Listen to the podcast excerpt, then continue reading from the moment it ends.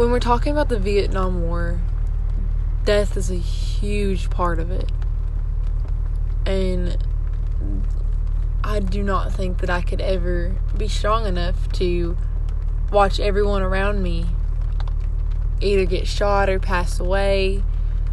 And I know that the soldiers are trained to, you know, think about killing and death after the war because they do not want them to like have a break like a mental break at um when they're fighting.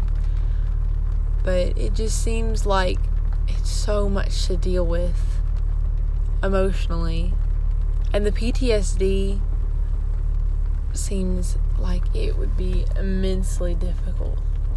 I know when dealing with death I struggled with like getting back on my feet but that was just with one person.